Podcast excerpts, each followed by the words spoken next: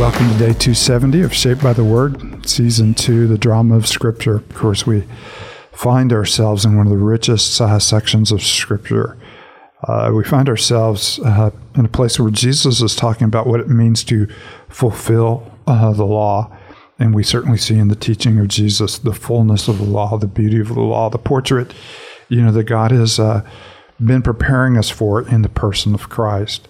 And so as Jesus uh, goes up on the mountain uh, to teach, it's reminiscent of Moses going up on the mountain to receive the law. But rather than Jesus going up on the mountain and receiving a, a, new law and giving it to us, he, he goes up on the mountain and he, he unfolds the law. And we have a beautiful portrait, uh, you know, of what it means to be the people of God, described in the, you know, in the Beatitudes of being poor in spirit, mourning, uh, being meek, hungering thirsting for God to make us right, to make the world, you know, right around us. And, and so we begin to see that as it works out, you know, in the, in the Sermon on the Mount. So we continue in Matthew chapter 5. Uh, and before we do, we, uh, uh, as always, uh, we realize that God has given us a gift in Scripture, and we want to fully appropriate that gift in our, our lives through the work of the Holy Spirit. So we pray, as, as, as Paul prayed in Ephesians, that uh, that God would enlighten the eyes of our hearts so that we might see Him in the depth of His love and all of its fullness and share that together with all of God's people. So, Matthew, do you mind lifting us up the word of prayer before yeah. we read? Yeah, let's pray. Father, we do ask um, for, for a, a, great glimpse of, of your heart and your character this time as we read your word. Thank you that you do reveal yourself to us, that you speak to us. Um, and Father, we thank you for the technology that. Um, is available to us that enables us to read as your body and um, to be edified together. And so, Father, as we um, spend these next few moments together in your word, uh, would you use it to bring glory to yourself? Would you use it to transform us? Um, would you convict us of sin, um, lead us to repentance, and, and, Father, give us comfort? We love you. It's in Christ's name we pray. Amen. we're picking up in verse 21 of Matthew chapter 5. Uh, you heard it was said to the people long ago, You shall not murder, and anyone who murders will be subject to judgment. But I tell you that anyone who is angry with a brother or sister will be subject to judgment. Again, anyone who says to a brother or sister, Racha, is answerable to the court, and anyone who says, You fool, will be in danger of the fire of hell. Therefore, if you're offering your gift on the altar and there you remember your brother or sister has something against you, leave your gift there in front of the altar first and go be reconciled to them, then come and offer your gift. Settle matters quickly with your adversary who is talking, is taking you to court. Do it while you're still together on the way, or your adversary may hand you over to the judge, and the judge may hand you over to the officer, and the officer will throw you into prison. Truly, I tell you, you will not get out until you have paid the last penny. You've heard it was said, You shall not commit adultery, but I tell you that anyone who looks at a woman lustfully has already committed adultery with her in his heart.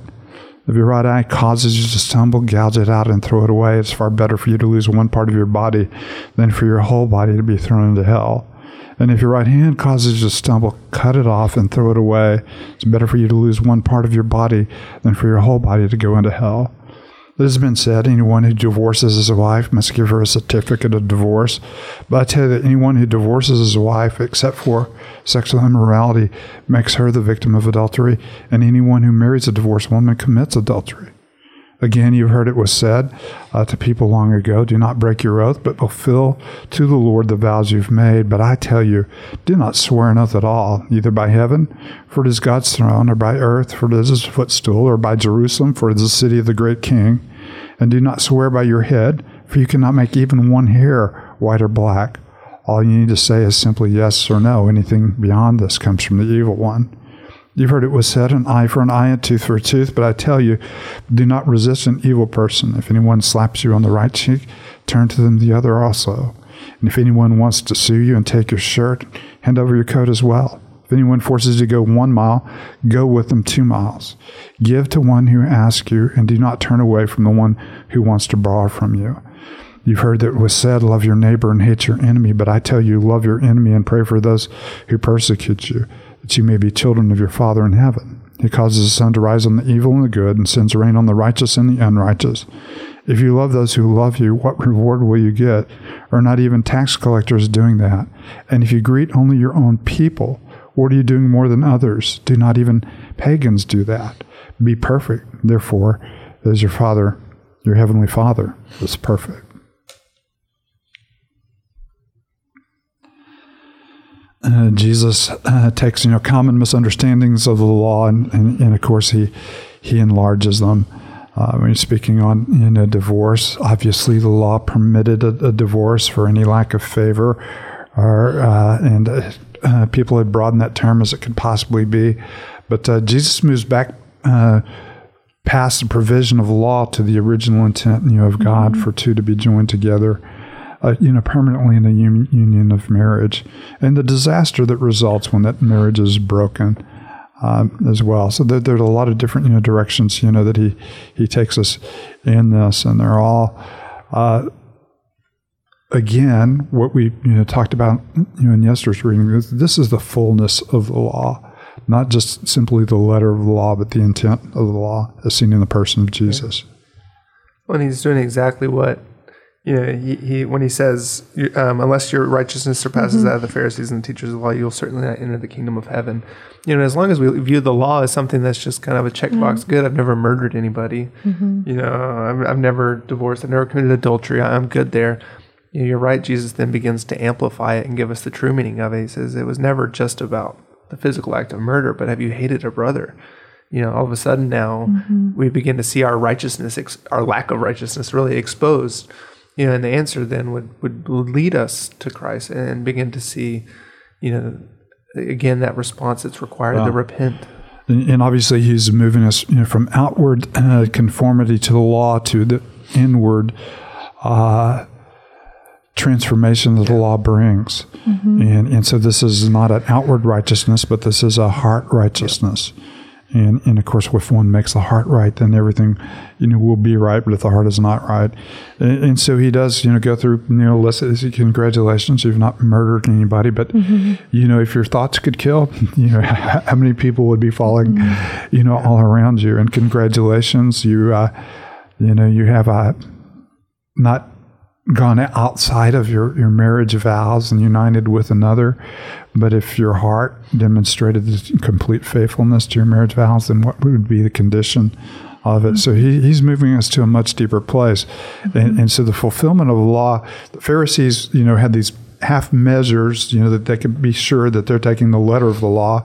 You know, they're, they're going to be tithing their dill, their mint and their cumin, and, and all of that. And Jesus is going to the full measure of the law. And, and, of course, these are the people that are living in the spirit of the Beatitudes, how, how they look at the law. Yeah, mm-hmm.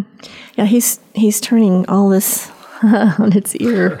And he really is going after those who have been, I guess, righteous in, in being law keepers, but also self righteous. And he goes on, he'll go on to even begin to continue tell us it's not what goes in that defiles, but it is what comes out of your heart that is defiling. And so it really is about what's going on in our heart, the, the things that are hidden or unseen to others, but yet God sees and, and knows, you know, who we really are.